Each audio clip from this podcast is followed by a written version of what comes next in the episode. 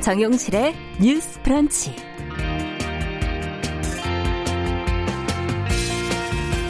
안녕하십니까. 정용실입니다. 우리나라에 코로나19가 발생한 지 6개월이 지났습니다. 아, 정은경 중앙방역대책본부장이 어제 숨가빴던 그간의 소회를 밝혔는데요. 정 본부장은 마라톤 10km 구간을 100m 달리기로 전력 질주한 것 같다면서 이 코로나 사태를 달리기에 비유를 했습니다. 아, 그리고 앞으로는 장기전에 대비해 지속할 수 있고 또 효율적인 대응 시스템을 만들어야 한다고 강조를 했습니다. 자, 이 마라톤의 남은 구간이 과연 몇 킬로미터일지 지금은 아무도 알 수가 없습니다. 아, 이런 막막함 속에서 당분간은 우리 모두 계속 달려야 할 텐데요. 자, 기록보다는 나고자 없이 완주하는 데 목표를 두고 서로 좀 믿으면서 보폭을 함께 하다 보면은 언젠가는 끝이 좀 보이겠죠. 어, 길어지는 마라톤 코스에 지치는 것도 사실이긴 하지만 그래도 끈기 있게 희망을 좀 말할 수 있다면 좋겠습니다. 자, 7월 21일 화요일 정용실의 뉴스 브런치 시작하겠습니다.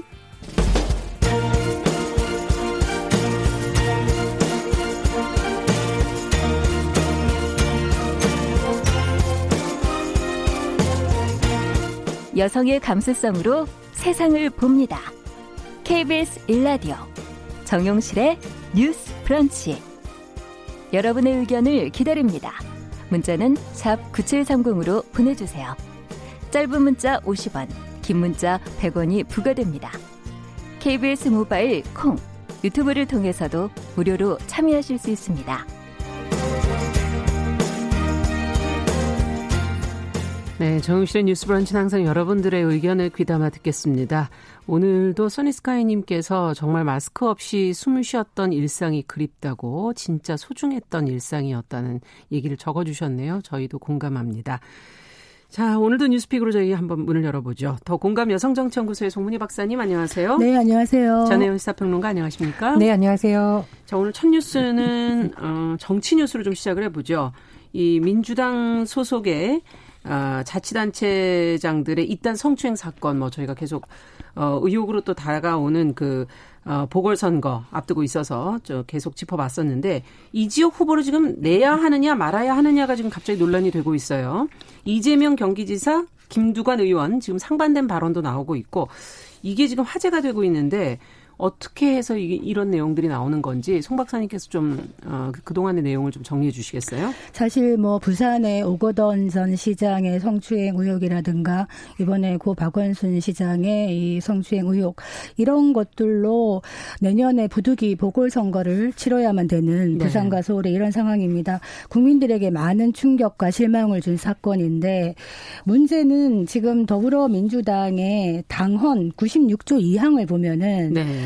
어, 당 소속 선출직 공직자가 부정부패 사건 등 중대한 잘못으로 직위를 상실해서 재보궐 선거 하게 되면 해당 선거구의 후보자를 추천하지 않는다고 되어 있습니다. 음. 이 당원이라는 거는 당의 헌법과 마찬가지인 것이거든요. 네. 이걸 누가 처음에 제안을 했었냐면 지금 문재인 대통령이 그 예전에 새천년 민주연합 대표일 때 얘기를 했던 겁니다. 그래서 이걸 당원까지 당원 단계로 음. 만들었던 이런 것인데 이번에 이제 바로 여기 걸리기 때문에 우리가 이 당원에 맞게 보궐선거에 더불어민주당이 후보를 낼수 없다 이런 견해가 음. 있는가 하면 어, 현실론을 들면서 그래도 내야 되지 않겠느냐 바로 대선 앞인데 이런 얘기를 하고 있는데 지금 이번에 사법 족쇄를 풀고 돌아온 이재명 경기지사와 김두관 의원이 다른 견해를 계속 얘기하고 어떠, 있어요. 어떤 입장입니까? 이재명 지사는 뭐라고 얘기를 하냐면 공천하지 않는 게 맞다. 음. 왜냐하면은 이 더불어민주당이 아프고 손실이 크더라도 약속을 지키는 게 맞다 이런 얘기를 하면서 장사꾼도 신뢰가 중요하다. 공당이 문서로 규정이 되었으면은 약속을 지키는 게 맞다. 이렇게 얘기를 하고 있거든요. 네. 다만 불가피하게 공천하게 된다면은 국민에게 속고 대제를 하는 정도의 사죄를 해야 된다. 이렇게 음. 얘기를 했습니다. 여기에 대해서 김두관 의원이 뭐라고 얘기하냐면 그런 식이면 통합당도 대선 후보 내지 말았어야 되는 거 아닌가. 음. 귀책 사유가 많았던 어 박근혜 전 대통령 다음에 탄핵 다음에도 후보를 내지 않았느냐 이런 얘기를 하면서 정당은 잘했든 못했든 선거에 후보를 내야 된다. 유권자의 심판을 받아야 된다. 후보를 안 내는 것이 어찌 보면은 책임 회피 같다는 생각도 든다. 또 이런 얘기를 해서 음. 지금 공방이 오가고 있습니다. 네. 자, 지금 이 두 분의 의견에 대해서 상반된 발언에 대해서 어떻게 생각하시는지. 저는 이제 이 아이템을 다루기 전에 다시 한번 우리가 짚어야 될 문제는 여전히 진상 규명이 안 되고 있다는 부분과 그렇죠. 피해자 보호가 제대로 되고 있는지에 대해서 부산시, 서울시 정치권이 다시 한번 돌아봐야겠죠. 네. 선거도 중요합니다만 사실은 정치권이 이 문제를 다루면서 간과하고 있는 부분이 가장 중요한 피해자 보호의 원칙이 지켜지고 있느냐에 대해서는 잘 관심을 안 두고 있다는 것으로 보입니다. 그래서 네. 그 부분은 어떤 이유에서든지 정치권과 또 관련된 행정기관에서 음. 끝까지 해야 되는 거고요. 진상규명은 지금 부산시 상황과 서울시 상황이 다르기 때문에 어쨌든 선거와 상관없이 뭐 관련 기관이라던가 조사는 계속 되어야 된다. 된다라는 말씀을 먼저 드리겠습니다. 어, 이제 이와 별개로 우리가 정치 아이템을 다루고 있는데 저는 두 가지 말씀드리고 싶어요. 첫 번째는 민주당이 반성을 한다고 하는데 정말 반성하고 있는지에 대해서 뼈아픈 참여가 필요하다. 그런 음. 점에서 저는 이재명 경기지사의 발언이 일부분 타당성이 있다고 봅니다. 네. 당원 당규를 바깥에서 만든 것이 아니거든요. 당에서 만든 겁니다. 네. 본인들이 네. 만든 거라고요. 그럼 그 약속을 지키려는 모습은 국민들한테 보이는 것이 맞지 않은가라는 거고요. 두 번째 드리고 싶은 말씀은 뭐냐면요. 어, 지금 가장 어떻게 보면 민주당 부산시당에서 중요한 역할을 맡고 있는 사람이 부산시당 위원장이겠죠. 그렇죠. 전재수 의원도 어, 오히려 이재명 경기지사보다 더 강한 의견을 냈습니다. 보궐선거에 음. 민주당 부산에서 후보 내면 안 된다. 이렇게 얘기를 했어요. 음. 이분의 말씀을 제가 요약을 해봤는데 어쩌면 가장 아픈 현실에 닿아 있는 사람들이 가장 정확하게 문제를 볼 수 있겠다. 음. 이분이 보궐선거에서 후보 내면 안 된다라는 거 세 가지 이렇게 됐네요.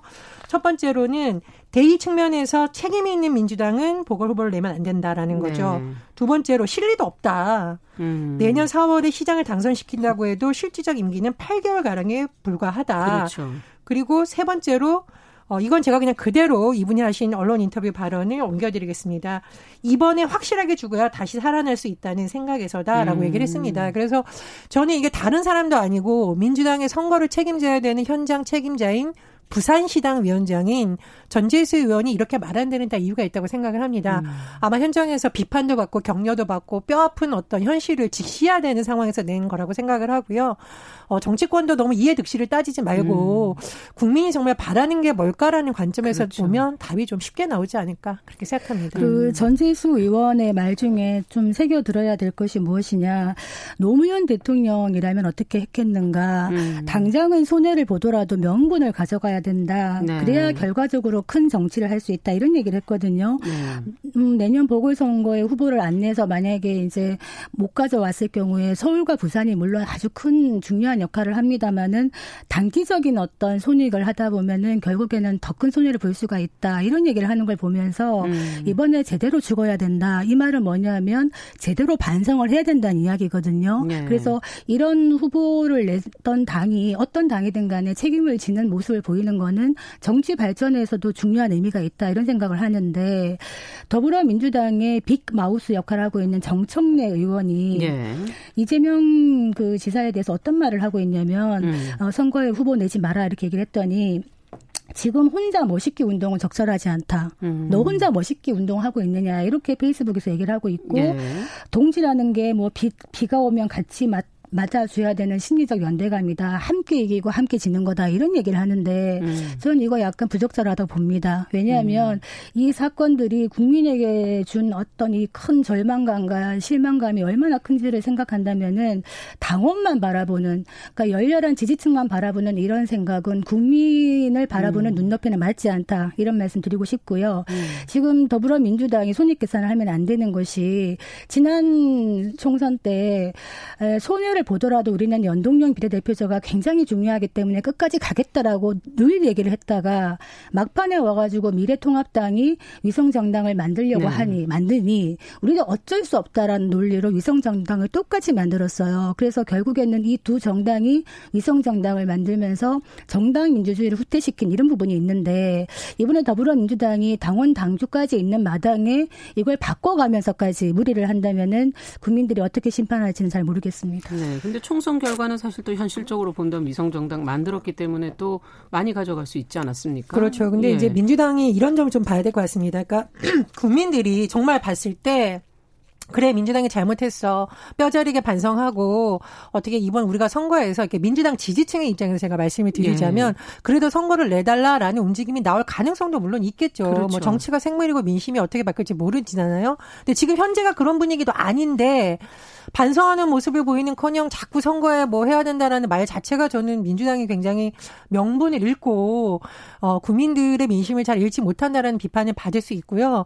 저는 이제 이 전재수 의원의 발언을 자꾸 인용하는 이유가 뭐냐면 아 이게 정말 민심을 굉장히 이분이 현장에서 읽었구나라는 생각이 어, 정치 환경이 좀 느슨해진 거 아닌가라는 말을 이제 하고 있어요, 이 의원이. 그러니까 네. 민주당에게 압승을 안겨주고 부산의 경우에도 많은 의석을 시민들이 안겨주면서 오히려 민주당이 긴장감이 떨어진 거 아니냐라는 취지의 발언을 하고 있거든요. 음. 저는 정말 굉장히 정확하게 보고 있는 해석이라고 생각을 합니다. 그리고 제가 이 인터뷰를 보면서 정말 야, 이 한마디를 정말 꼭 해야 된다. 뭐라고 했냐면 충격적이고 상상하기 어려운 잘못을 저질러 놓고는 마치 아무 일 없었다는 듯이 후보를 내고 선거를 치르는 무책임한 악순환의 고리를 끊어야 된다. 전 이거는 민주당뿐만 아니라 어, 미래통합당을 비롯한 정치권한테 정말 남길 정말 중요한 발언이라고 음. 생각을 합니다. 정치인들이 국민들은 아직 용서해주지도 않았는데 몇몇 지지층을 핑계로 국민들이 나를 원한다라는 모습 보이는 거 이제는 정말 국민들이 안 보고 싶을 것 같아요. 그래서 악순환의 고리를 끊는 방법이 뭔지 정말 반성하는 모습은 뭔지 음. 이걸 먼저 보여준 다음에 국민의 판단을 기다려야지 국민들이 아직 용서도 해주지 않은 상황에서 먼저 이렇게 선거 얘기하면서 우리가 마치 다 된 것처럼 얘기하는 거 굉장히 오만해 보일 수 있다. 그래서 지금 여당에서는 반성과 진상규명과 피해자 보호하는 데 집중해야지 선거의 득실을 따실 시기가 아니다. 굳이 따지려면 그땐 국민의 마음을 보고 다시 결정을 해야 되는 음. 거죠. 지금 뭔가 핀트가 좀 안 맞는다 이런 느낌이 듭니다. 그 네. 지금 굉장히 발빠른 셀프 용서를 하면서 이제 계산이 돌아가고 있다 이런 음. 생각이 드는데 아마 국민들이 보고 있을 거라 생각을 하고요. 이재명 지사 관련해서 저는 약간 아쉬운 부분이 있었습니다. 이번에 네. 이재명 지사가 장사꾼도 신뢰가 중요하다 이런 말을 했는데 이 장사꾼이라는 말은 음. 어, 사전적 의미를 보면 장사하는 사람을 낮잡아 부르는 말로 되어 음. 있어요. 음. 그래서 그냥 공식적으로 상인이라는 말이 있습니다. 음. 장사를 업으로 하는 사람을. 그래서, 어, 어떤 멘트는 굉장히 메시지는 와닿았는데 이재명 지사가 앞으로 이제 대권 후보로 뛰는 입장이라면은 음. 사실은 리더들은 단어 선택 하나 하나도 매우 신중해야 된다. 네. 그래서 그 부분은 좀 아쉽다 이 말씀 드리겠고요. 어, 이재명 지사로서는 아마 바로 이렇게 너무 이제 각가지 부분에서 당 정청과 다른 목소리를 강하게 내다 보면은 당내 지지 기반이 안 그래도 약한 상황에서 친문 세력의 견제를 받을 수가 있다. 음. 이 균형점을 어떻게 잡아 나갈 것인가를 좀 지켜보게 됩니다. 네. 저는 이제 이재명 지사에 대해서 말이 나왔으니까 한마디 붙이자면 네. 여러 가지 정치적 선명성을 내거나 어떤 뭐 국회의원들한테 편지 형식을 보내서 하는 것은 할 수 있다고 생각을 합니다. 사실 사실상 유력한 대선 주자로 이미 이제 분류가 되고 있으니까요. 네. 그런데 아직 신분인 경기도지사입니다. 그러면 음. 경기도민의 입장에서 봤을 때는 아 자칫하면 너무 중앙 정치에만 매몰하는 거 아니냐는 비판이 나올 수도 있는 그렇죠. 지점이에요. 네. 그래서 본인이 어쨌든 경기도지사이기 때문에 그런 부분에 더 집중하면서 하면서 정치적 목소리를 내는. 그렇죠. 그 예. 그 균형점이 매우 중요한 시기라고 생각합니다. 네. 자, 앞으로도 또 관련된 내용들이 나오면 저희가 또 계속 또 관심을 가져보겠습니다. 자, 두 번째 뉴스도 좀 정치 분야 얘기를 좀 더 해보죠. 박지원 국정원장 후보자. 지금 이제 청문회를 약 일주일 앞두고 있는 그런 상황인데, 어, 미래통합당의 주호영 원내대표가 박 후보자가 적과 내통을 했다 이런 발언을 해서 지금 여야 간에 또 공방이 벌어지고 있거든요. 어, 문 대통령께서 이 발언에 대해서 부적절하다 하는 그런 반응을 보였다고 하는데 관련 내용을 전혜연 평론가께서 좀 정리를 해 주시겠어요? 예, 이번에 청와대에서 크게 외교안보 관련한 인사를 하면서 굉장히 주목받았던 인물이 박지원 국정원장 그쵸. 후보자, 네. 이인영 통일부 장관 후보자인데 어, 초기에는 박지원 후보자가 뭐 청문회를 무난히 통과할 수 있을 것이다라는 전망도 나왔습니다만 현재 야당의 분위기를 보면 음. 반드시 그렇지만은 또 아닐 것으로 보입니다. 네. 주호영 원내대표가 최근 고 이승만 전 대통령 서거 55시기 추모식에 참석을 했었는데요. 어, 박지원 후보자 인사청문회와 관련해서 대한민국을 최전선에서 지키는 정보기관인데 이제 국정을 말하는 거죠. 적과 내통하는 사람이다. 그 개념 자체가 잘못됐다라고 음. 하면서 대통령이 어떤 생각으로 박 전 의원을 국정원장으로 임명했는지 도저히 이해가 되지 않는다. 이렇게 말을 했습니다. 근데 이제 그 적과 내통하는 사람이라는 발언에 대해서 네. 당사자도 굉장히 강력히 반발하고 있고 네. 여당에서도 비판 목소리가 나오고 있고요. 문재인 대통령도 이제 관련 발언을 했습니다. 일단 당사자인 박지원 후보자가 입장문을 냈는데요. 근거 없는 색깔 공소로 대단히 모욕적인 발언이라고 반박을 했었고요. 음. 민주당의 강훈식 수석 대변인이 어, 논평을 통해서 주호영 원내대표의 발언에 대해서 아, 또 색깔론을 주장하고 싶은 음. 것이냐 이렇게 또 꼬집었습니다. 문재인 대통령도 이에 대해서 발언을 했는데요. 어, 문재인 대통령이 좀 뭐 어떤 분위기에서 했는지는 청와대에서 화를 낸 건 아니고 원론적인 얘기라고 하는데 어쨌든 비판적인 발언을 했어요. 뭐라고 네. 했느냐면 매우 부적절한 발언이다. 음. 아무리 야당이라도 어떻게 그렇게 말할 수 있냐고 청와대 대변인이 밝혔습니다. 자, 그럼 두 분의 생각을 좀 들어보죠. 그 문재인 대통령이 어 하신 말씀 아무리 야당이라도 어떻게 그렇게 말할 수 있냐 네. 이 부분에 대해서는 저는 대통령의 마음은 이해합니다만 대통령이 여기에 대해서 발언하는 거는 좀 저는 적절치 않았다고 봅니다. 왜냐하면 국정원장이나 통일부 장관이나 어떤 외교 안보를 책임지는 네. 이런 인사에 대해서 야당은 걱정할 수 있고 말할 수 있는 겁니다. 그렇기 음. 때문에 이 부분을 대통령이 나서는 거는 좀 모양새가 그랬다 이런 생각은 드는데 있는데 그 맥락에 있어서 주호영 원내대표가 한 말 중에 적이라는 말 있죠. 네. 북한에 대해서 어떻게 적의 적을 적에 대해서 어 침묵을 할 수 있는 이런 사람들을 이렇게 인사로 하느냐 이런 이야기인데 저는 지금 2020년에 미래통합당의 원내대표의 인식이 과연 음. 북한에 대한 인식이 적이라는 말을 했을 때는 아, 이게 과연 타당한가. 음. 그러니까, 어, 달을 가리키는 손가락이 아니라 달을 봐라. 이렇게 얘기를 하고 있는데, 예. 사람들은 달을 가리키면은 손가락도 봅니다. 음. 이 손가락이 만약에 색깔의 붕대가 감겨져 있다면은 사람들은 아, 저 색깔로 보고 있구나라고 편견을 가질 수가 있는 것이거든요. 음. 그래서 우리가 북한 얘기를 할 때는 흔히 말합니다. 북한의 이중적 지위라는 것. 그러니까 헌법재판소와 대법원도 일찍이 북한에 대해서 이중적 지위를 얘기했어요. 뭐냐? 네. 북한은 평화 통일을 위한 대화와 협력의 동반자이자 음. 우리 남한 자유민주 체제를 전복을 획책하는 또 반국가 단체다. 이 두 가지를 다 갖고 있는 거예요. 네. 그래서 북한은 한편에서는 교류 협력의 대상이면서 음. 또 한편에서는 우리의 안보를 강화시키는 적대의 대상 대상이기도 하고 음. 비핵화 프로세스의 대상이기도 하고 그렇기 때문에 이 두 가지를 적절하게 가져가야 되는데 만약에 북한에 대해서 적이라는 이미지만 갖고 있다면은 음. 어떻게 적과 협상 테이블에 앉고 대화를 하고 그렇죠. 한반도 평화 체제를 만들어 나가겠습니까? 네. 그래서 조영 대표의 이런 어, 인식은 좀 시대에 착오적으로 보인다 이런 말씀 드리고 또 하나 덧붙이고 싶은 거는 예. 그렇다고 해서 국정원의 역할이 무엇이냐 어, 주 원내대표가 한 말 중에 제가 국정원장 후보자에 대한 지적 지적은 국정원장의 역할이 어떤 것인지 근본적인 문제에 관한 것이다. 음. 이 부분은 저는 새겨들을 필요가 있다고 봅니다. 음. 왜냐하면 이 국정원이 이 중앙정보부 국가안전기획부의 후신이잖아요. 네. 이번에 이제 세 번이나 이름이 바뀐 이유가 뭐냐. 음. 이 국가안보기관이 그동안 정권에 어떤 충성을 하면서 사실은 많은 부분에 권력 남용을 했기 때문에 이미지가 많이 실추가 됐고 국민의 신뢰가 떨어졌다. 그래서 이렇게 이름이 세 번이나 바뀌어 왔는데 국정원의 원흉이 뭐냐. 소리 없는 헌신입니다. 음. 소리 없는 헌신. 오직 대한민국의 수호와 영광을 위하여입니다. 네. 그렇다면 이 조용히 국가 안보를 책임지는 최일선의 수호자 역할을 할 국정원에 국정원 원장이 야당이 봤을 때는 예전에 대북 불법 송금에 관여됐고 지금도 북한과 너무나 호흡이 잘 맞다고 생각하는 사람이 갔을 때 과연 이걸 잘할 수 있을까라는 또 걱정은 할 수 있는 것이거든요. 그래서 이런 부분에 대해서는 또 들을 부분은 들어야 되지 않나 이런 생각은 듭니다. 어떻게 보십니까? 그 윤건 김건영 의원이 그런 글을 올렸잖아요. 네. 만약 대북 특사가 내통의 근거라면 박정희 대통령 시절 7사 남북 공동 성명을 만드는 이후락 중앙정보부장도 내통한 사람이냐 네. 이렇게 비판을 했어요. 그래서 저는 야당이 어떤 정부가 임명한 고위 인사에 대해서 비판을 할 수 있습니다만 음. 이것이 인신공격의 성격을 띠는 것은 여야 모두 적절하지 그렇죠. 않다. 그리고 음.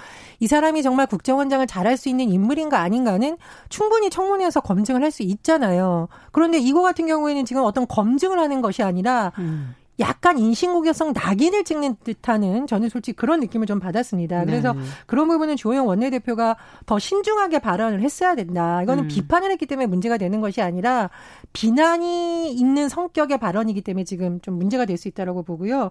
또 다른 지점을 짚자면 저는 지금 김종인 비대위하고 이 주호영 원내대표하고 약간 엇박자가 난다는 느낌을 줄 수가? 없는데요. 그렇죠. 예를 들면 지금 주호영 원내대표의 발언은 상당 부분 어, 색깔론 공격으로 읽을 소지가 있습니다. 네. 그런데 네.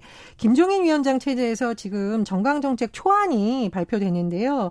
언론 보도를 좀 종합을 해보면 어, 이런 문구가 있어요. 공산주의 침략에 맞서 자유민주주의를 지켜낸 국난 국복의 자랑스러운 역사를 가지고 있다. 뭐 이 역사관에 대해서는 대다수 국민들이 네. 찬성을 할 겁니다. 그런데 어떤 내용이 들어가 있냐면 남북 간 개방과 대화, 교류 협력을 통한 동질성 회복이라는 부분도 음. 들어가 있어요. 그러면은 남북에 대해서 우리가 그렇죠. 대화도 하고 교류 협력을 해야 된다라는 것이 음. 통합당의 정강 정책을 만들겠다라는 거잖아요. 음. 그러면서 뭔가 좀 약간 엇박자가 난다. 그래서 저는 이 부분에 있어서는 김종인 비대위와 지금 실제로 원내 사령탑인 주호영 원내 대표 간의 의견 일치라던가 음. 심도 깊은 대화가 필요하다고 보고요. 저는 개인적으로는 김정인 비대위가 표방하는 방법이 더 시대 흐름에 맞다고 봅니다. 네. 우리가 언제까지 뭐 색깔이라든가 이념 공세를 계속할 수는 없는 거잖아요. 사실은 그 부분에 대해서도 국민 통합을 위해서 서로 맞춰가야 되는 부분이 있는 거죠. 또 현실을 인식해야 되는 부분도 있고요. 그래서 일단 통합당 지휘부라던가 지금 중요한 일을 맡고 있는 비대위 내부에서도 당내의 어떤 메시지에 대해서 음. 다시 한번 검토할 필요가 있다고 봅니다. 그러니까 색깔론 색깔론 부분은 네. 진짜 다시 한번 생각해야 되는 부분이고 네. 북한 문제를 볼 때는 이념의 차원이 아니라 정말 실사구시 관점 그리고 투트랙 관점을 봐야 되는 것인데 그렇죠. 문제는 원칙을 분명한 원칙을 가지고 북한에게 일방적으로 끌려가진 않아야 된다 음. 이 말씀인데요. 미국의 CIA가 우리 영화 보면 많이 나오잖아요. 네. 비밀 공작 활동을 하는데 신뢰가 높습니다. 국민들의 신뢰가. 왜냐하면은 CIA는 국익 보호라는 측면에서 대통령이나 고위 정책 결정자들한테 쓴소리도 하고요. 경고도 합니다. 그렇기 때문에 앞으로 국정원도 이런 역할을 해야만 실추된 신뢰를 회복할 수가 있다. 이 말씀 드리겠습니다. 제가 한마디만 더 드리면 제가 인신공격 주의하자라는 얘기는요. 예를 들면 박지원 전 의원 같은 경우에는 어쨌든 유권자가 당선시켜 준 거잖아요. 네. 그러면 사실상 어떤 의원을 당선시켜 준 유권자에 대한 모욕이 될 수도 있습니다. 그래서 저는 여야를 막론하고 어떤 자료를 받고 도덕성에 대해서 어떤 우리가 문제 제기를 하고 검증하는 것은 필요하지만 이렇게 좀 이렇게 반박하기나 어렵거나 자료로 증명하기 애매한 부분에 있어서의 공격은 서로 자제하는 것이 정치 발전을 위해서 필요하다 이렇게 생각합니다. 네. 자, 마지막으로 저희 민주당 이재정 의원이 워킹맘의 고충을 SNS에 개인적으로 좀 토로를 했던데요. 어떤 내용인지 전혜연 의원, 전혜연 평론가께서 좀 정리해 주시겠어요? 음. 예, 민주당 이재정 의원은 아마 7살 아들이 있다라고 하는데 7살. 최근 이 아들과 실랑이를 벌이면서 등교 준비를 하고 또 등교를 하다가 결국은 국회에 어 비를 맞은 생지 모습이라는 표현을 썼어요. 그렇게 네. 할 수밖에 없었다라는 건데 어, 이 글을 보고 많은 사람들이 아 국회의원도 워킹맘의 고충이 있다 이런 아, 댓글을 달았다고 하죠. 그러겠네요. 예를 들면 네. 아이에게 밥을 그만 먹고 가자고 했더라니 나쁜 엄마라며 아이가 울어서 음. 나도 울었다.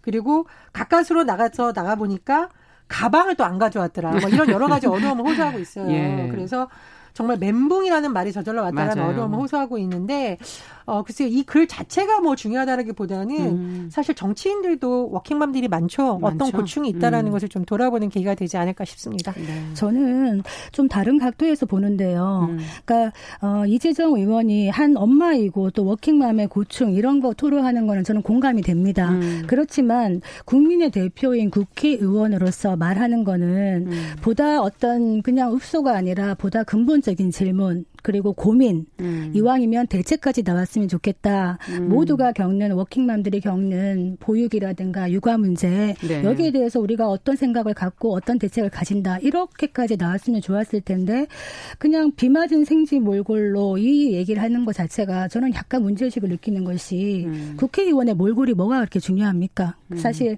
여성 의원이 이런 말 하는 것에 대해서 남성 의원이 뭐 비 맞은 생지 몰골 이런 얘기하면서 어떤 그 외모나 이런 거에 대한 이야기를 하는 거를 제가 별로 본 것 같지가 않아서 이런 부분도 약간 좀 그런 생각이 들고요. 음. 국회의원 지금 하고 있는데 예, 국회의원이라는 직업이 사실은 대접받고 연봉도 많은 엄마입니다. 그리고 지각한다고 해서 누가 혼내지 않아요. 그렇지만은 대다수의 많은 워킹맘들은 더 많은 힘든 상황 속에서 음. 보육과 육아를 하고 있기 때문에 이 부분에 대한 진지한 고민이 정말 필요하지 않나 이런 음. 생각을 해봤습니다.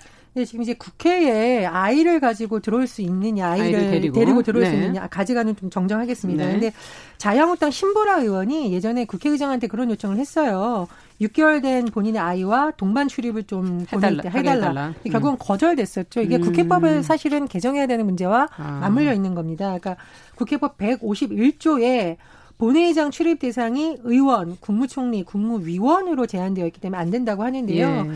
이 부분에 대해서는 해외 많은 지금 의회가 개정을 하고 있거나 변화의 움직임이 있습니다. 그렇죠. 그래서 굉장히 유명한 사진이 있죠. 아이를 안고 엄마가 등장을 해서 나중에 그 아이가 계속 커가는 모습이 사진이 계속 같이 음. 나와요. 엄마가 손들었을 때 아기가 안겨서 같이 손드는 사진. 그래서 음. 사례가 굉장히 많은데 뭐 시간상 소개해드리지 못하지만 그런 부분에 근본적인 변화가 필요하다 이렇게 생각합니다. 조금 보육이나 육아 문제에 있어서 조금 친근한 국회의 모습을 보여주는 것도 중요하겠네요. 예.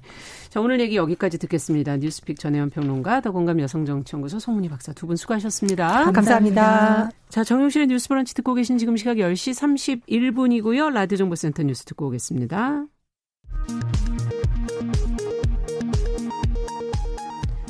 중앙방역대책본부는 오늘 0시 기준으로 국내 코로나19 신규 확진자가 45명 발생했다고 밝혔습니다. 이 가운데 국내 발생은 20명, 해외 유입 사례는 25명입니다. 8월 17일이 임시공휴일로 지정됐습니다. 오늘 국무회의에서 의결됐는데 이번 임시공휴일은 관공서와 상시근로자 300명 이상인 사업장에 적용됩니다. 한미 국방장관이 오늘 전화회담을 갖고 유동적인 한반도 안보 환경에 대응하기 위해 한미 동맹의 대비 태세와 연합 방위 태세를 지속적으로 유지해 나가기로 했습니다. 주한미군 감축 언급은 없었다고 국방부가 밝혔습니다. 이인영 통일부 장관 후보자가 오늘 남한과 북한 간 물물교환식의 교육을 추진해 대북 제재 제약을 극복하겠다고 밝혔습니다. 철인 3종 경기 최숙현 선수 사망 사건과 관련해 교육당국이 오늘부터 4주 동안 초중국에 재학 중인 학생 선수 약 6만 명을 대상으로 폭력 피해 전수조사를 추진한다고 밝혔습니다. 지금까지 정보센터 뉴스 정원나였습니다.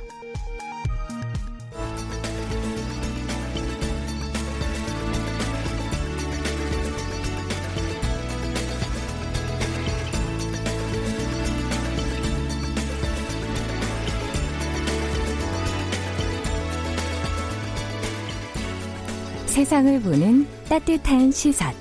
KBS 일라디오 정용실의 뉴스 브런치. 매일 아침 10시 5분 여러분과 함께합니다. 네, 정용실의 뉴스 브런치 듣고 계신 지금 시각 10시 33분입니다. 자, 이번에는 뉴스와 세상을 시인의 시선으로 좀 들여다보겠습니다. 시시한가. 오늘도 신민아 시인 자리해 주셨어요. 어서 오세요. 안녕하세요. 네. 예. 오늘은 어떤 뉴스를 갖고 오셨어요? 오늘은 잠시 어디론가 떠나고 싶어지는 뉴스입니다. 음, 아, 이제 또 여름이 되니까 이런 예, 얘기를 하시는군요. 오늘 또 날씨도 개더라고요. 아, 너무 좋죠, 아침에. 예.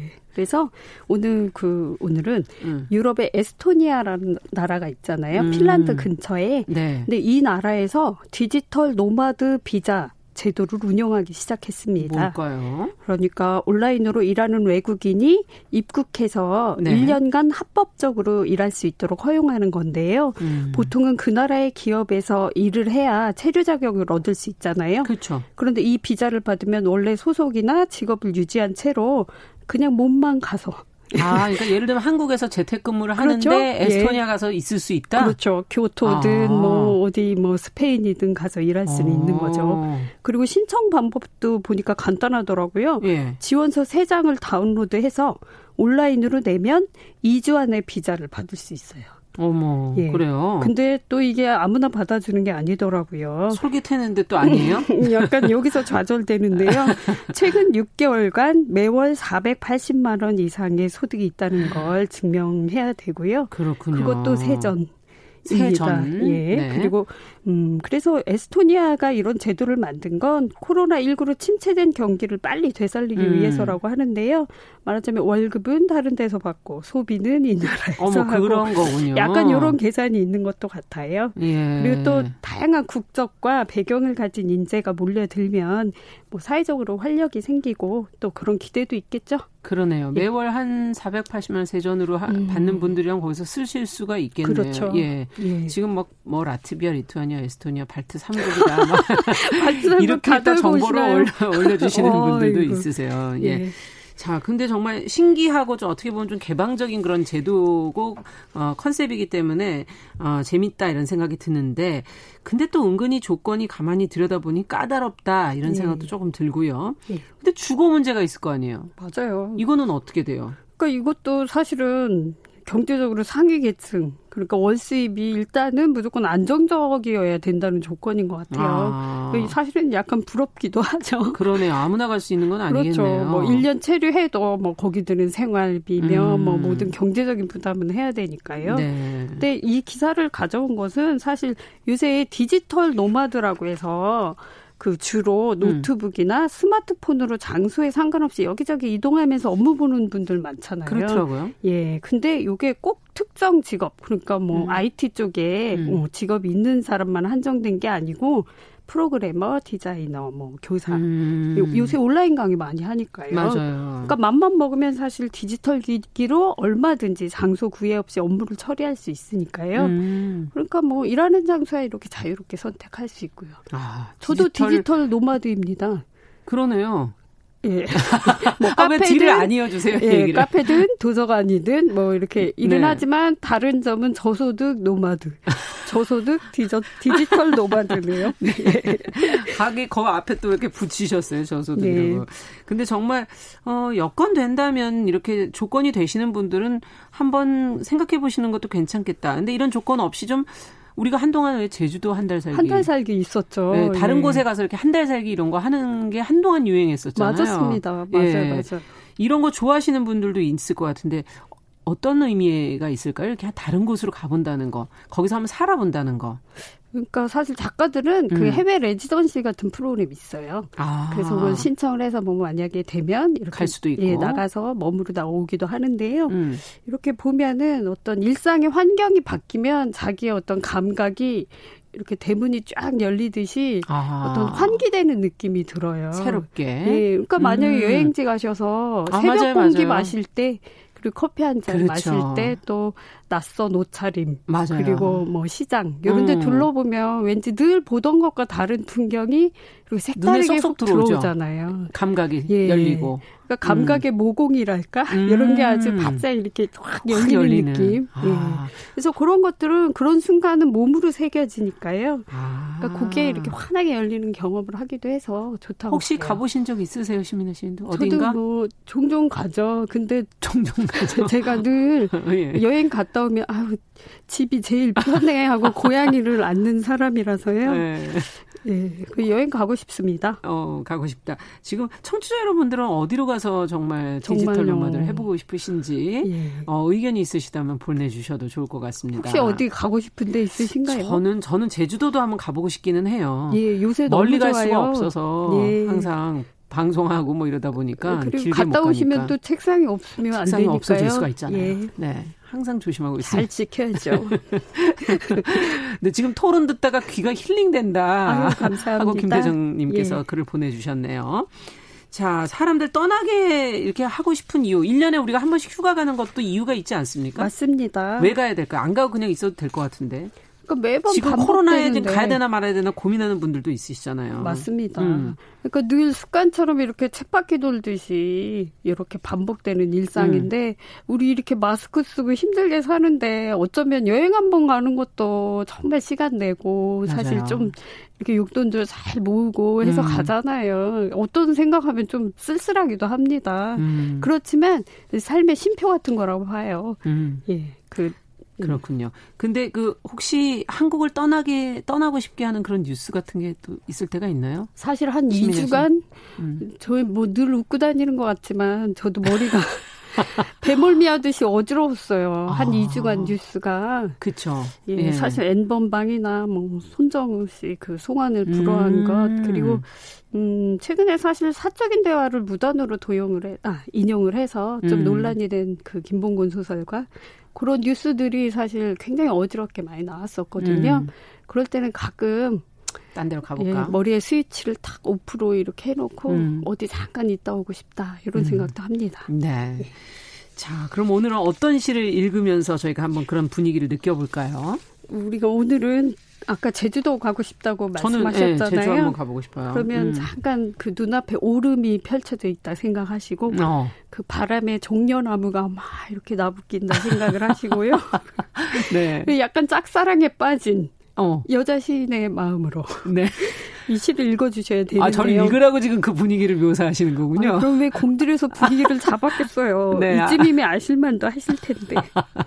아무튼 오늘 소개해드릴 시는 네. 그 얼마 전에 첫 시집을 따끈한 첫 시집을 낸 그 이원아 시인의 시인데요. 아. 이 시인분의 이력이 조금 특별합니다. 어떤 시인입니까? 음, 실제로 제주에서 2년 정도 사셨고요. 예. 미용고를 졸업하고서 미용실에서 미용 보조로 일도 했다고 해요. 음. 그리고 단역 배우로 이렇게 일하기 다양한 했고요. 이력을 갖고 계시네요. 예. 음. 그래서 아주 그 첫 시집이고 그리고 31살에 그 음. 그 요새, 요새 아주 주목받고 있는 시인의 아. 신선한 시를 신선한 목소리로 네. 네, 상큼하게 읽어주시기 바랍니다. 아, 부담스러워. 읽어보겠습니다.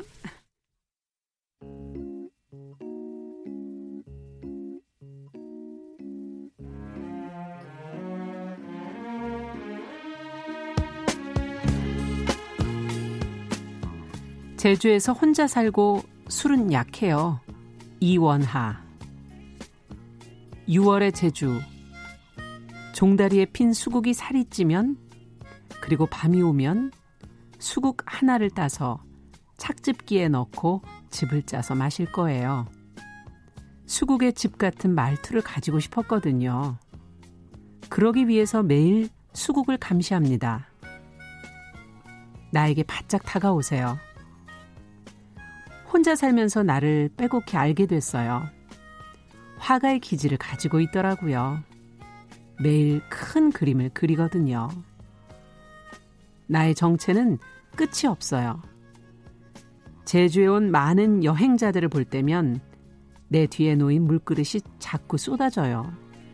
이게 다 등껍질이 얇고 연약해서 그래요.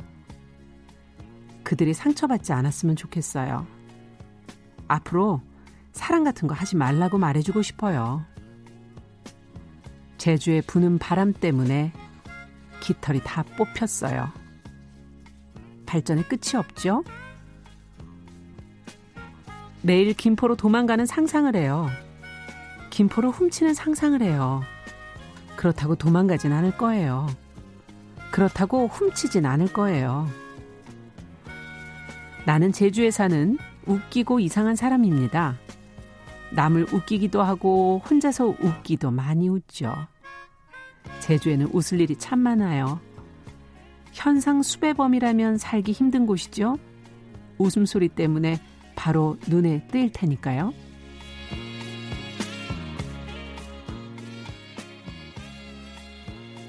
네, 이원 하 시인의 제주에서 혼자 살고 술은 약해요. 예. 네, 아나운서님께서 이렇게 읽어주시니까 어, 제주에서 혼자 살고 술은 쎄요.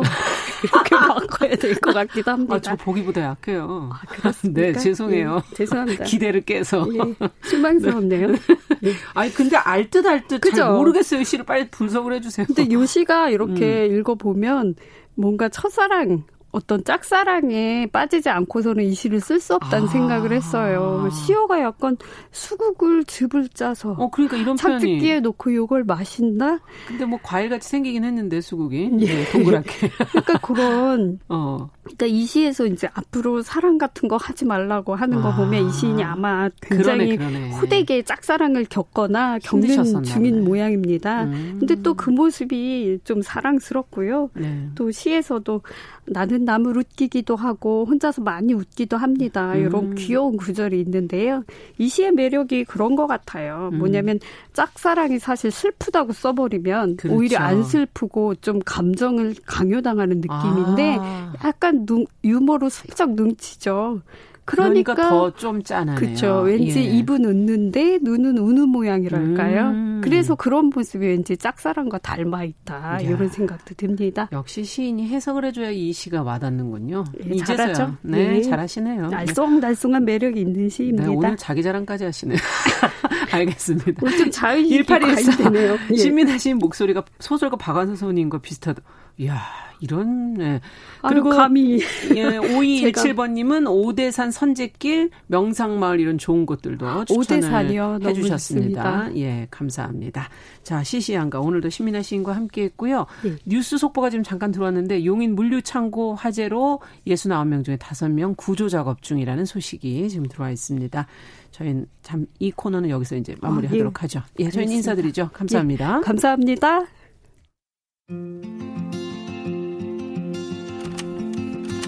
우리는 만났다. 월요일부터 금요일까지 오전 10시 5분엔 뭘 해요? 참고로 말하지만 정용실의 뉴스 브런치를 들어요.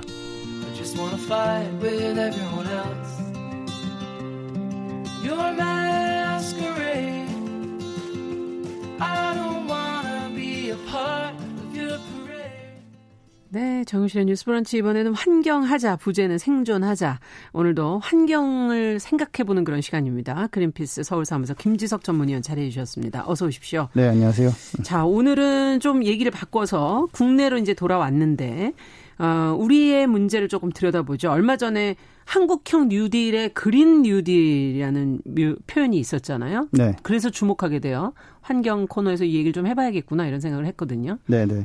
그 제가 계속 말씀드린 게 정책이 필요하고 음. 큰 사업이나 해결책이 필요한 거고 그렇죠. 개인의 실천은 물론 굉장히 뭐 의미 있지만 규모가 너무 작다. 네. 문제의 크기에 비해서. 그래서 이제 정부가 드디어 어 이제 그 그린 뉴딜이라는 언급을 발표했습니다. 우리 예. 방송을 들으셨나 이런 생각도 했죠. 아 예, 이게 뭐 당연히 들었겠죠. 예. 예. 그 전에도 이미 이제 화두가 됐던 거고요. 음. 그 유럽하고 미국은 이제 뭐 진행하고 있고 예. 미국은 바이든 후보가 이렇게 하고 있는데 어떻게 들으셨어요? 예? 이번에 네 나오자마자 저희 그린피스에서는 실망스럽다. 음. 어뭐 좀뭐 반토막 내지는 아무튼 뭐 음. 아직 덜 구워진 뭐 뭐라고 해야 되나 하여튼 좀 부족하다라는 네. 걸 말씀드린 게 실제로 부족하거든요. 뭡니까? 예. 그러니까 일단은 원래 그린 뉴딜의 출발은 유럽도 그렇고 미국도 그렇고 아 온실가스를 왕창 줄이지 않으면 음. 빨리 왕창 줄이지 않으면 큰일 난다. 그렇죠. 네, 그래서 빨리 줄여야 되니까. 특단의 대책을 해야 된다라고 나온 건데 네. 이제 어 우리나라에서는 이제 그런 의미에 맞는 정도의 온실가스 감축 목표가 없어요. 그게 좀 아쉽긴 하더라고요. 예. 굉장히 아쉽죠. 왜냐하면은 예. 뭐 예를 들어서 뭐 적금을 들더라도 음. 뭐 언제까지 내가 얼마를 모아야지 이러면 그게 맞춰서 이렇게 좀 준비가 되죠. 준비가 되잖아요. 네. 네. 그래서 그런 목표를 정하는 굉장히 중요한데 음. 그게 이제 혼란 빠져버렸고 물론 이제 약간 그넷 제로라고 해서 온실가스 배출량이 그러니까 음 조금만 나오게 최대한 줄이고 뭐 음. 그나마 나온 것도 뭐 나무 같은 걸 심어가지고 흡수한다라는 넷 제로라는 목표가 이제 어, 굉장히 중요한데 네. 그러니까 뭐 제로로 가지, 가겠다는 건데 이제 그거에 대해서 2050년이라는 시점이 들어가야 그렇죠. 그게 지금 맞는 건데 그거를 그냥 지향한다라고만 해버리니까 구체적인 목표가 아니고 방향성만 있는 거다. 그렇죠. 월급을 네. 언젠가 올려주겠다. 이거 뭐 뭐 알 수가 없잖아요. 그렇죠. 언제까지 올려주겠다 있어요. 사실은 이 온실가스 감축 목표가 또 기업으로 본다면은 해외의 그런 큰 기업들은 그것을 잘 지키는 기업들과 연계해서 작업들을 많이 하지 않습니까? 네, 그리고 이제 좀더 일찍 달성을 하는 경우가 많아요. 그러니까 음. 사기업도 뭐 아마존이나 뭐 이런 데 2040년까지 넷제로 한다고 그러는데 네. 그 국민의 안전과 이런 걸 다 보장해야 되는 국가가 그 시점을 흐지부지 하면서 안 했다는 건 음. 굉장히 실망스럽고요. 네. 이제 그게 좀 굉장히 근본적인 문제입니다. 그러니까 음. 과학적에 기반한 온실가스 목표가 돼야 되는데 음. 안 했다. 음. 그래서 이제 뭐 언제까지 하라는 거지? 뭐 이렇게 음. 알수 없는 게 굉장히 굉장히 아쉽고요. 네. 근데 이제 뭐 그 안에 있는 요소들을 또 뭐 하나하나 좀 얘기를 해보자면 네. 일단은 그 그린 리모델링이라고 음. 그 건물이 건물들? 예, 건물에서 이제 난방하고 이러는 게 사실 에너지를 음, 굉장히 많이, 많이 써요. 쓰죠. 예, 네. 에어컨보다 그게 훨씬 더 에너지를 많이 쓰거든요. 겨울에. 예, 그래서 네. 근데 이제 뭐 춥게 지내라 할 수는 없고 그러면 결국엔 단열재나 이런 걸 강화해 가지고 예, 난방을 거의 안 해도 훈훈하게 이렇게 있을 음. 수 있게 하는 건데 이제 그거는 이제 또 장점이 일자리가 많이 생겨요. 음. 예, 그래서 그런 공사를 해야 되다 보니까 그렇죠. 뭐 건물이 뭐 워낙 많습니까? 그래서 뭐 학교 한 1299동, 아. 예, 1300이라고 하시지 왜 또 1299동이라고 예. 문서에 돼 있고요. 음. 어, 뭐 주택 같은 경우 어 18.6만 호를 언제까지 2022년까지 하겠다는 예. 거고 그래서 이런 거는 이제 단열재를 만드시거나 시공하시는 분들에게는 희소식인 이거는 그리고 앞으로도 에너지를 적게 쓸 수 있는 것이기 때문에 장기적으로도 좋네요. 아, 그렇죠. 네. 예. 한번 음. 공사하고 나면은 뭐 건물이 한뭐 2, 30년 쓴다고 했을 때 최소한 어 계속 이제 효과가 있으니까 음. 예, 이것도 다시 한번 이제 개인이 뭐 내복을 세 겹 입고 네 겹 입고 이런 게 아니라 그냥 집에 들어가 있으면 그렇죠. 따뜻한 거. 예, 네. 그러면서 온실가스 줄이고 이런 거. 그러면 에너지를 전환하는 부분은 어떻게 나오고 있습니까? 그 부분이 또 실망스럽습니다. 왜냐하면 예. 숫자로는 괜찮아요. 지금 예. 우리나라의 재생에너지가 12.7 기가와트아워가 있는데 예. 어 2022년까지 26.3을 한다고 하니까 거의 두 배를 하겠다. 예, 두 배 하겠다니까 뭐오이 정도면은 예. 뭔가 좀 괜찮은 것 같고 그다음에 2025년도에는 42.7 기가와트를 한다고 했는데 음. 이게 이제 이 보통 해외에서는 제가 방송을 한번 소개시켜 드렸지만 그 퍼센트를 얘기하거든요. 네. 전체 발전 양의 전력 양의 예, 몇 퍼센트인지 음. 이게 중요한데 어 42.7 기가와트면은 숫자가 꽤 크지만 실제로 이거를 발전량으로 환산하면 한 15%밖에 안 돼요. 아, 그래요? 네네. 독일 같은 경우는 이미 2020년 상반기에 50 한 5%인가 했거든요. 그러니까 지난번에 저희가 네, 그렇죠. 네, 영국이 한 뭐 40% 정도 했는데 어, 상당히 많이 미달이군요. 우리가. 네, 우리나라가 5년 지나면은 15% 하겠다고 하니까 이거는 또 부족한 거죠. 네, 네. 더 늘려야 되겠네요. 네, 더 늘려야죠. 네. 그리고 사실 2030년에 원래 목표가 60기가와트이기 때문에 어, 그러니까 기존 목표를 약간 좀 빨리 좀 가보겠다 정도지. 음. 그 그린 뉴딜이 얘기한 대전환 이런 거하고는 음. 거리가 상당히 멀죠. 그렇군요. 근데 여기서 한 가지 좀 흥미로운 거는 음. 뭐그 요즘 뭐, 뭐 재테크나 뭐 수입 이런 거가 좀 뭐 은행 이자 같은 거 예. 이제 뭐 별로 안 나오잖아요. 네. 예, 그래서 저희 어머니도 좀 이렇게 힘들어 하시는데 맞아요. 어 이게 지금 그 태양광이나 풍력 단지를 만드는데 국민들이 참여할 수 있게 해가지고 음. 국민 주주 프로젝트라고 해서 아. 어, 나는 노후자금 뭐뭐 뭐 이번에 받은 거를 어, 퇴직금 받은 거를 예. 뭐 애매한 상가 이런 거 뭐 뭐 잘 될 수도 있지만 나는 태양광 발전소에 넣어서 뭐 후손도 위하고 전기도 만들고 본인들한테도 좋겠네. 에너지 사업이라는 건 앞으로 가야 될 방향이고 그렇죠. 예. 예. 챙겨서 할 수 있는 아. 거를 이제 하겠다고 하니까 서울시가 이걸 한 적 있었어요. 아, 그래요? 예, 그래서 뭐 수익이 그때 뭐 5%인가 뭐 보장하나 이런 거였는데, 네. 예, 이런 거는 이제 뭐 괜찮겠네요. 네, 시청자분들 중에서 어, 나 노후자금 약간은 이런 거 해볼까 하시는 어, 분들은 기다려 보시면은 프로젝트. 네, 뭐가 네. 좀 나올 것 같습니다. 기다려 보시고요. 예, 예, 잘 되면 좋겠고요. 음. 음, 그다음에 이제 저희가 또 자주 다뤘던 자동차 부분, 음. 전기차 목표가 수소차도 같이 언급을 하고 있던데요. 예, 같이 예. 나왔는데.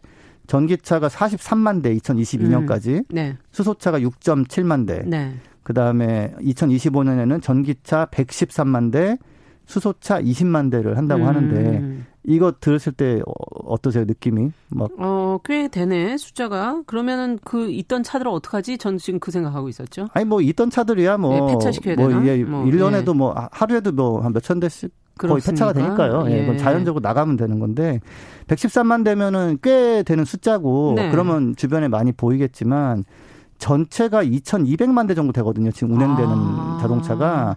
근데 2025년까지 113만 대라는 거는 좀 적나? 이것도 5%밖에 안 그러네요. 돼요. 5%. 네, 그 영국 같은 경우에는 지금 2032년에는 아예 그 휘발유차, 디젤차를 못 팔게 해서 아. 100% 판매를 해야 된다고 하거든요. 그러면은 거기에 비하면 지금 너무 굉장히 늦는 거죠. 예, 네, 굉장히 늦는 거죠. 예. 수소차는 어떻습니까? 아, 수소차는 정말 제가 뭐 매체 글도 쓰고 했었는데 예. 이게 어, 전기차보다 경쟁력이 좀 떨어져요. 아. 예, 그리고 그 인프라 만들기도 너무 어렵고 더 힘들고 지금 어, 충전기 확충 계획이 나와 있는데 전기차 음. 같은 경우는 그게 어 제가 시점을 어, 메모를 안 해봤는데 한, 음. 만 오천, 아, 만 오천 개를 만들고 완속 충전기는 전기차용은 3만 대를 더 보급한다 아, 이렇게 돼 있는데 급속은 만 오, 어, 천, 오, 만 오천 대. 만 오천 대. 예. 예. 어, 좀 천천히 되는 거는 3만 대. 네. 근데 예. 이제 수소 충전기 같은 경우는 450대를 2025년인가까지 하겠다는 아, 게 목표예요. 그러니까 아직 멀었네요. 쓰기가 힘들겠네요. 보시면 예, 굉장히 불편하죠. 그렇군요. 뭐 전국에 주유소가 한 만 개 있거든요. 맞아요. 네, 그래서 음. 어, 사실 지금 보면은 모든 게 다 전기차 쪽으로 기우는데, 음. 어, 그 수소차를 해야 되나? 굳이 한다고 넣은 거는 음. 저는 이건 좀 실책이 아닌가 싶은데. 그럼 끝으로 저희가 네. 전반적인 평가를 어, 간단하게 좀 해주신다면? 네, 이제 이게 기, 과학에 기반해서 음. 의사가 이렇게 해야지 삽, 삽니다 했으면 음. 그거에 맞춰서 과감하게 가야 되는데, 음. 어, 이름은 과감했지만 지금 첫 발표는 좀 소극적이다. 예, 굉장히 소극적이고 뭐 다만 이제 대통령 뭐 주제로 한 한 달 뭐 한 달에 한 번 정도씩 해가지고 음. 뭐 강화한다는 얘기는 있어요. 국회에서도 뭐 하겠다는 얘기가 음. 있고, 근데 이제 그게 만약에 결국 기억이 안 된다면, 음. 어그 뭐 그린 뉴딜이라는 그 대전환의 기회를 음. 그냥 깨작깨작 별거 아닌 어떻게 해야 될지 저희가 다음 시간에 조금 더 자세하게 이야기를 해보도록 네, 하겠습니다. 알겠습니다. 정책적인 네. 것을. 자, 오늘도 어, 환경하자 생존하자 그린피스 서울사무소 김지석 전문위원과 함께 살펴봤습니다. 자, 화요일 순서 뉴스 브런치 여기서 마치도록 하겠습니다. 저는 내일 여전, 오전 10시 5분에 찾아뵙겠습니다 감사합니다. 감사합니다.